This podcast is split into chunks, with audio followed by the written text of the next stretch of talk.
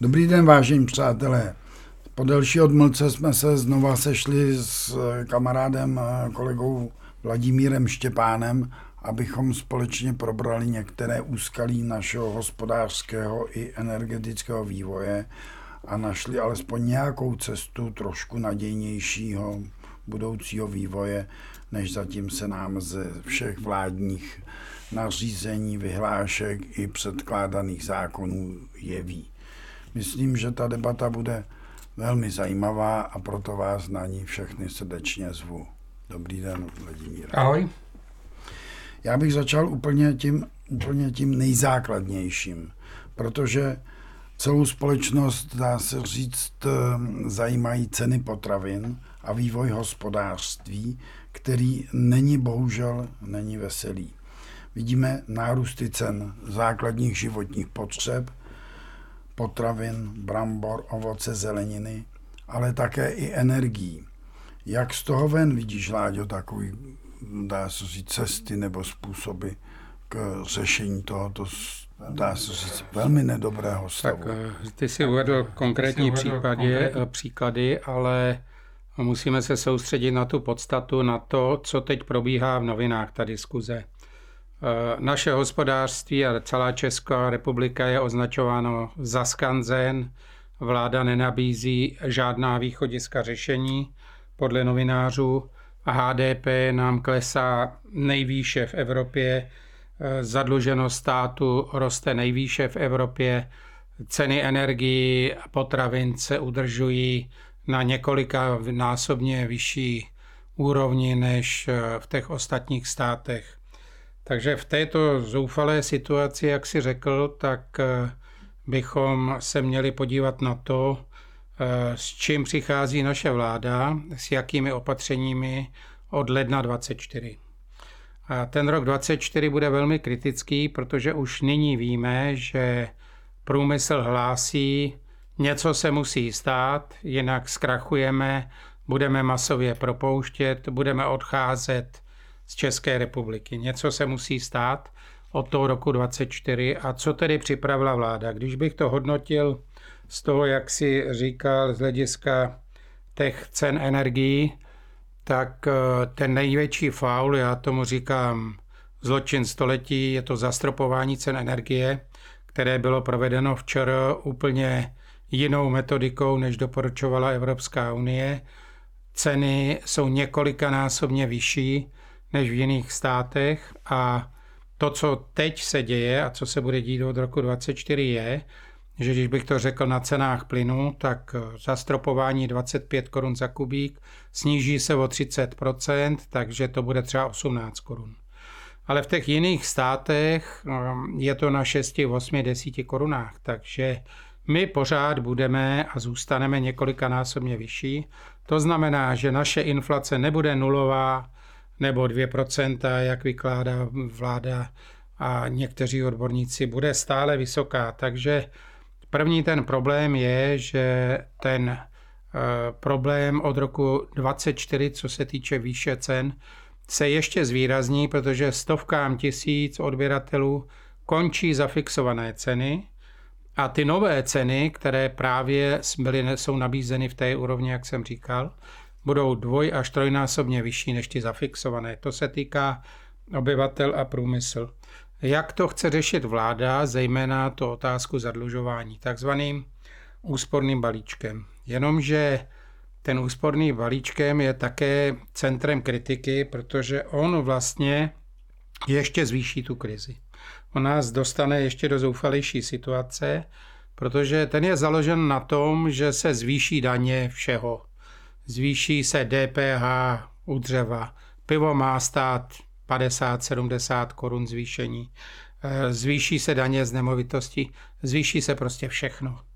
A to znamená, že když si vememe to, co ty jako víš daleko lépe než já, že teda v Německu teď vyhlásili jako řešení, že průmyslu dodají a budou je dotovat nějakými 32 miliardy euro, což je nějakých 700 miliard korun, tak naše vláda na to reaguje tak, že našim firmám zvýší daně a třeba v tom zemědělství, o kterém si mluvil, tak jim sníží dotace na polovic, i když už teď jsou na třetinové, čtvrtinové úrovni než v jiných státech. Neboli ztráta konkurence průmyslu, ztráta konkurence schopnost zemědělství, eh, propouštění masové, omezování výroby. To všechno nás na základě toho rozhodnutí vlády od ledna 24 čeká. Ale jak si řek, a teď ti jako nechám mluvit, aby se vyjádřil, že k těch spoustě věcí máš spousty konkrétních informací, jako je tady pořád řešení, abych teda nebyl tak pesimistický, ale musíme si říct, kde jsme, bez toho se z toho nedostaneme. V tom momentě tedy vidím, že asi ta vláda vůbec nechápe ty souvislosti. Jestliže si uvědomí vláda naše česká, že má sloužit českému lidu a českému ekonomickému prostoru, tak nemůže dělat čtyř nebo zvýšit cenu energií, které se promítnou do všech výrobků trojnásobně oproti zahraničí. Teď není možné, aby v České republice byl některý výrobek, který má podíl elektřiny nebo energií 30 až 50, 70% třeba v hutnictví, Eh, třikrát dražší vstup, to přeci nemá potom žádnou konkurenční výhodu, ať z té levné práce, z těch odepsaných investic a z toho celého ekonomického prostoru. Ta práce najednou a ty výrobky zmizí jinam. Teď nebudou uplatnitelné na zahraničních trzích, možná některé v domácím prostředí, ale tady my máme orientovanou ekonomiku velmi vývozně, čili my potřebujeme být konkurenceschopní a jestliže energie my tu konkurenceschopnost našich výrobků ztrácíme, tak jak ji můžeme potom tu ekonomiku dále mm, provozovat nebo fungovat. Jak může fungovat ekonomika bez přijatelných a konkurenceschopných v okolí cenách elektřiny, zemního plynu, případně vody, tepla a dalších poplatků. No, já myslím, že ta ekonomika fungovat nebude z toho, jak si říkal, že jak je to strašně důležité, protože základ všeho jsou ceny energie. My jako odborníci říkáme, když nás tomu pustíme a uděláme stejná opatření, jako udělali jinde, tak prostě na základě zákona o cenách se sníží několikanásobně ceny elektřiny. Je to jeden papír, ušetříme 300 miliard korun za rok. Je po krizi protože to se promítne do cen potravin, do zemědělství a do všeho.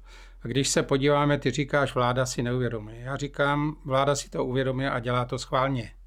Tato vláda nás likviduje svým opatřením a dělá to schválně. To je zcela jasné a říkám to čistě z odborného hlediska a trvám na to a obhájím to kdekoliv.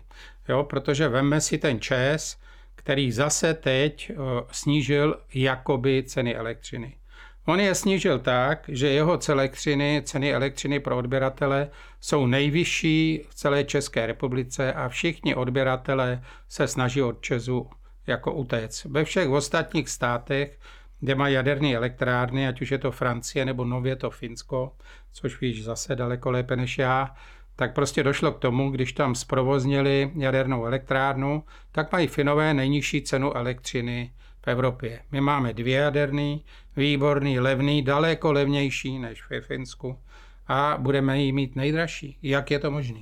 No k tomu dodám, že právě Francie zastropovala cenu na 42 eurech na hodině do roku 2025, čili do roku 2025 má francouzský průmysl a odběratele větší, asi zřejmě jenom podniky, jistotu přes eh, kolem 90, eh, to je 900 korun megawatt hodinu. Tisíci korun asi tak, čili koruna kilowatt hodina. My jsme bohužel v takovém stavu, že si tady neuvědomujeme, jak ta likvidační cena elektřiny bude likvidovat celý český průmysl a hospodářství a aspoň ve Francii se o to snaží. Já se ptám, kde jsou různé ty hospodářské komory, svaz průmyslu a dopravy, agrární komora a ostatní na tripartitě a na jejím jednání s návrhy a náměty, které musí ta vláda slyšet a alespoň částečně respektovat, neboť není možné, aby tam přišel prezident hospodářské komory a odkejval vládě takovouto zvrácenou energetickou politiku. Proč se tak děje? Proč ty svazy a ty odborné, dá se říct, instituce nefungují? No, oni opravdu nefungují, protože když si toto řekl, tak si vezměme, že šéf hospodářské komory, nově jmenovaný pan Zajíček, podle pana Zaorálka dohodl s oligarchama typu pana Křetínského tykače právě to zastropování cen, což říkám, že je zločin století. A e, toto e, vlastně je člověk, který teďka má bojovat ve prospěch průmyslu. To je prostě legrační. On je na opačné straně barikády, on dohod nejvyšší ceny energie.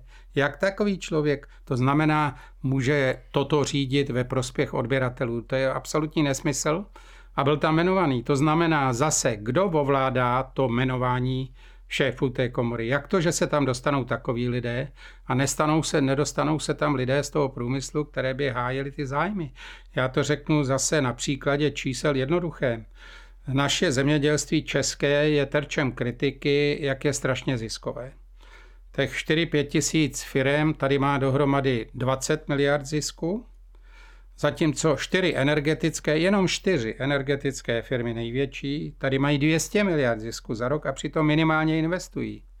Kdo toto dopustil? A tento pan Zajíček tady zastropuje ceny energie na nejvyšší úrovni v Evropě a teďka říká, jo a ještě tam dali do toho to, že i když je máme nejvýše zastropované, tak i ještě dostali tito oligarchové energetičtí 100 miliard korun dotací od státu za první pololetí 23. To znamená, kolik dostanou ještě za druhé. To je prostě zrůdnost obrovská. No, to znamená, jestliže nezvládneme energetiku, tak jsme nezvládli zemědělství, nezvládli jsme průmysl, nezvládli jsme nic, bude drahá voda, bude drahý všechno. No a my ji nezvládáme. No ale přeci v hospodářské komoře nejsou jenom 4-5 energetiků, tam je združeno veškerý hospodářský, ekonomický průmysl a možná i služby. Já si obchodní sféra, já si nedovedu představit, že pan Zajček dokáže pouze pro čtyři energetický oligarchy vytvořit takhle brutální. Tak a, jsou tam zástupci Česu a takovýchhle firm, který to nejvíce přispívají finančně, no samozřejmě, když dostanou tyto peníze, no tak pro ně není žádný problém, aby si tam jak si tu komoru, dá se říct, zaplatili. Takže je to pak velmi jednoduché. Pak eh, ovládají tu komoru a z té komory nemůže výjít žádný rozumný návrh. Když se podíváme na poradce vlády, který nás mají vyvést z krize a mají za to dostat jenom za první poletí 23 100 milionů korun, tak z nich z rozumného nevypadne, protože co z nich vypadlo? Vypadlo z nich, že dáme 2 biliony do infrastruktury, do dopravy hlavně. To znamená, že teď, jak už jsme tady, že tady jenom stavíme silnice a tady se zahraniční státy přes nás budou levně dopravovat svoje levné zboží a my tady z toho budeme mít jenom zničené prostředí a budeme opravovat silnice, tak to je naše východisko krize. A když se podíváme na druhý hlavní bod jejich programu, tak to jsou investice do dvou bloků Temelína, dvou bloků Dukován.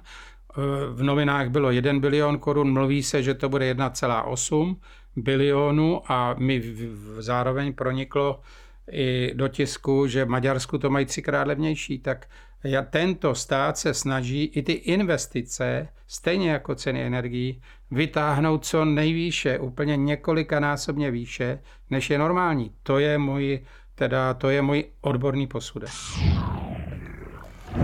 No to je téměř děsivý, jestliže chtějí říci, že čtyři bloky mají stát blok 250 miliard, když jsme před několika lety počítali s dostavbou Temelína třetího, čtvrtého bloku, bylo to myslím za eh, ministra Mládka, tak byl nabídnutý tender na třetí a čtvrtý blok za 250 miliard korun. Oba bloky, dneska by měl stát téměř jenom jeden blok, 250 miliard. A přitom Čes vlastní projektovou dokumentaci, provozní předpisy, osvědčeného dodavatele jaderného okruhu, reaktorů a dalších eh, navazujících parogenerátorů čerpadel má pod kontrolou ze 100% vlastní škodu jaderné strojírenství. Nerozhoduje se pro obnovu a dostavbu Temelína. Prostě mě tady opravdu teď už téměř eh, přichází tvá slova, že ta záměrnost toho rozkladu je tady řízená a měla by vést téměř k destrukci celé české ekonomiky. V Německu jedna třetina průmyslu přemýšlí, že bude outsourcovat a že prostě výrobu přenesou jinam, ale co můžeme my přenést, když nám ta výroba téměř eh, základních eh, produktů nepatří. Takže jsou tady zpracovatelský průmysl ve směs cizí, cukrovary, pivovary, eh, možná můžeme říct i mlékárny, většina snad masokombinátu by ještě mohla zůstat u nás, ale hlavně je tu obchodní síť zcela v rukou cizích majitelů. Čili co tady ta Česká republika může nabídnout světu? Tak eh, jako vlastně si to říkal, tak podívejme si zase třeba na to zemědělství. Bavili jsme se o vajíčkách, že náklady na výrobu vajíček, říká Zdeněk Jandejsek, 2,50. On k tomu si přidá marži 25 halířů, prodá to obchodním řetězcům a ty si přidají 4 koruny a nemají s tím žádný náklady. Téměř nulový. Normálně v každém státě s výjimkou České republiky existuje zákon o tržní síle, to znamená, jestliže někdo může takto zneužít svoji situaci, protože tady ty řetězce dominují, o tom není pochyby, no tak mají regulovanou cenu, regulovanou marži, kterou nesmí překročit. A to je i na západě. Jenom u nás to není. A ono je to ještě horší, že třeba když se bavíme o tom zemědělství, že třeba němečtí zemědělci dostávají od německé vlády dotace, aby tady vykupovali českou půdu, zatímco český zemědělci nedostávají žádný dotace. Ještě ty, co mají, jim sundají několikanásobně na polovic. Takže to jedno, ale když se bavíme o těch řešení, já kdybych tam byl, tak vemu Jaroslava Nováka, který ho znáš trochu, viď? A řeknu mu, tak pane Novák, ty seš tady jediný, který už ví, co se tady kdy postavilo, jak se to postavil, kdo to postavil. Má tam kontakty, má technické znalosti, které jsou rozhodující. Ujmi se toho projektu, udělej cenovou nabídku, projednej to s dodavatelama předběžně a přijď. A až to uděláš, tak potom teprve se sejde nějaká komise, ministerská nějaká, vždycky je to o lidech. Takže když máme to východisko, že my říkáme v energetice třeba s Ivanem Noveským nebo s dalšíma, my bychom vám ušetřili na cenách energie 300 miliard, tak Jarda Novák by další stovky miliard ušetřil na jádře, na výstavě bloků a Ilona Švihlíková říká, když už tady všechno zprivatizovali, ty západní, a oni to dělají tak, že na základě technické pomoci, know-how a všelijaký IT pomoci si od nás bez daní vytáhnou ročně 500 miliard korun do zahraničí. Tak si to naščítejme. My tady můžeme ušetřit bilion, to je ta pozitivní zpráva. A jsme připraveni. Ale jediný, ale opravdu jediný, co nám tady brání, je tato fialová vláda. Ta 108. Ta 108. kterou oni mají jako jo, na věky. To je naprosto, ale... jako bych řekl, jak říká i premiér Fiera, nejméně oblíbený. Nejhorší, teď, teď ty výsledky, kdyby, kdyby ho měli trošku charakteru, tak druhý den jdou a položí to. Řeknou prostě, my na to nemáme. Jo, my to nezvládáme a teď už všechny noviny píšou, ti to li, už si z toho dělají legraci. Ale Vladimíre, oni se bojí, že půjdou do basy za tuto. Ale já spíš chci říct toto zásadní věc. Vždyť není možné, aby ta veřejnost a zejména ty odborné svazy, ta hospodářská komora, svaz průmyslu a dopravy, tripartita vůbec jednala tak, eh, dá se říct, až lehkomyslně a bez jakýchkoliv námětů k tomu, že oni zaniknou, když ty průmysly, eh, ten průmysl tady opravdu bude během jednoho roku zničen.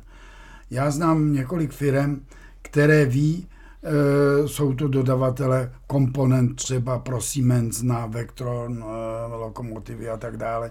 Budou přenášet Siemens tu výrobu do Maďarska, protože tam ta cena elektřiny, i když ta cena elektřiny v tom výrobku je jenom 35%, ale je to přesto třikrát vyšší cena vstupu v České republice než v tom Maďarsku, tak Maďarsek, Maďar, maďarský výrobce říká, že to doveze až do Siemensu, včetně dopravy za o 8% nižší cenu s výhledem na dva roky, protože on má jistotu té ceny no, dvouleté.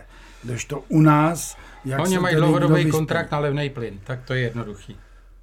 Plus staví to jádro ano. z toho, s tím ruským partnerem, s Rosatomem výrazně levněji za těch no, Ale když si ještě tohle řek, tak si řekněme jednu důležitou věc, která se týká toho Green Dealu. Celý Green Deal je jeden obrovský podvod. To už je nyní prokázané. Neboli emise CO2 nejsou příčinou klimatických změn. Klimatické změny tady jsou, ale emise CO2 to nejsou, je to prospěšné, stromy, lesy to vstřebávají a zároveň vypouštějí kyslík a zároveň vypařují vodu, která se udržuje v ovzduší a vlastně nám, nám tady vytváří ty mraky potom, z kterých prší. Takže ta klimatická změna a to, že se platí za emisní povolenky takovéhle peníze a má se platit ještě třeba dvakrát víc a nejvíc v Evropě, má být postižená Česká republika, to je zase obrovský švindl. To prostě vůbec není potřeba, protože i ty elektrárny jsou do značné míry dneska, bych řekl, ekologicky upravené. Ty emise toho rakovinotvorného prachu, síry, to všechno je už provedené. Jo, tyto investice jsou vynaloženy, to znamená, kdybychom z nich vybrali ty, které už byly zrekonstruované jako ledvice, jako ty lepší a teplárny, zavřeli jenom ten zbytek, soustředili si na to, že ten les, který máme a kde třeba pan Martan to uvedl v té své knižce nádherně, že polovinu přírůstku toho dřeva, který máme, bychom dali lidem a milion lidí si tady zatopí prakticky zadarmo. Věnujme jim to. Tak jsme zase pryč skize i ekonomické, i ekologické. A Poláci si zase vyjednali výjimku na ty emise CO2, kdežto my ne a nás to zničí a majitelé právě těchto uhelných elektráren říká, my to zavřeme od roku 2026. Co se stane? Přijde stát a řekne, no tak pánové, tak my vám dáme 50-100 miliard a ještě to nějakou dobu provozujte, my budeme platit ty emisní povolenky za vás. Jo, takže to je, to je zase ta politika státu i v téhle oblasti, že prostě tady je něco ze zhora, jak říká Eh, ten nositel té Nobelové ceny, že jo, eh, který pan Klauser, který říká, to je všechno švindl globálních elit, který ovládly Evropskou unii. Jo, nic takového tady není, celá klimatická změna je obrovský podvod, jo, a je to jenom tady způsobený proto, aby se zničila životní úroveň miliard lidí. Jo, takže Eh, je to a 300 dalších světových vědců to podepsalo.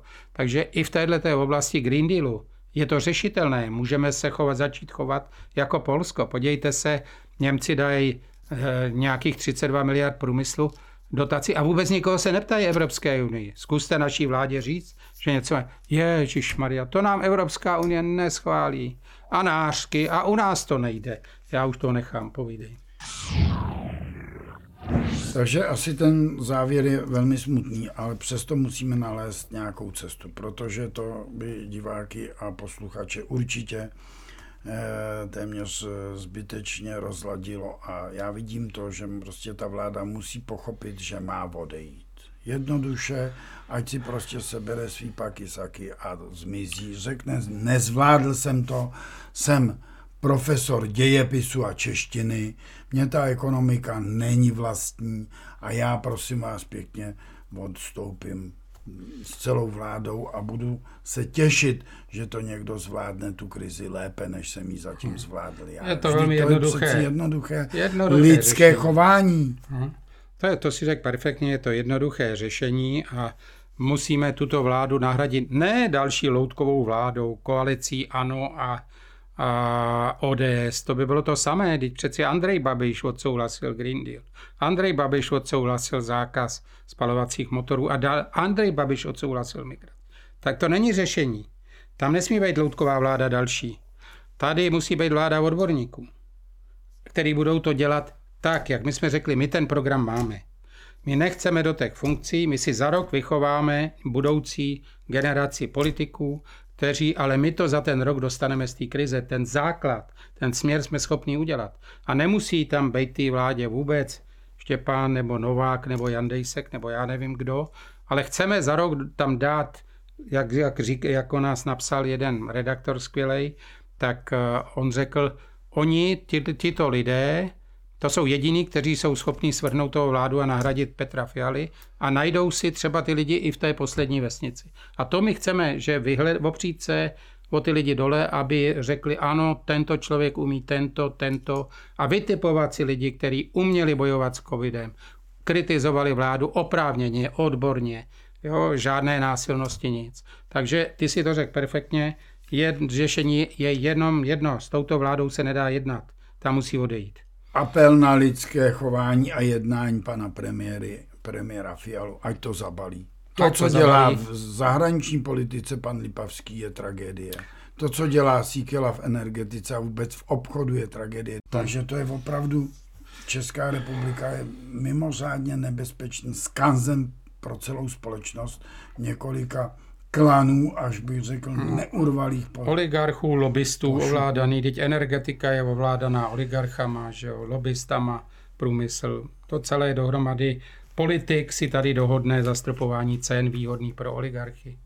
Jak je tohle možné? Ale ještě druhý moment. Co dělají soudci, když vidí tady to zločinné hmm. spolčení několika oligarchů v, v energetice? Co no. dělají ty naši soudci, ústavní i jiní soudci? Co dělají vyšetřovatelé? Proč tam nevtrhnou a nezeptají se, jaké jste měli podklady k 25 koruně za kilogram no, za metr krychlový plynu a hmm. za cenu elektřiny hmm. takový obrovský náklad. Řeknou, ty, tyhle, ty, bych řekl, soudci a právníci obecně by se měli podívat do okolních států a převzít tu legislativu. Přeci někde v Polsku, Maďarsku si neumím představit, že tady by někdo měl marži 4 korun na vajíčku.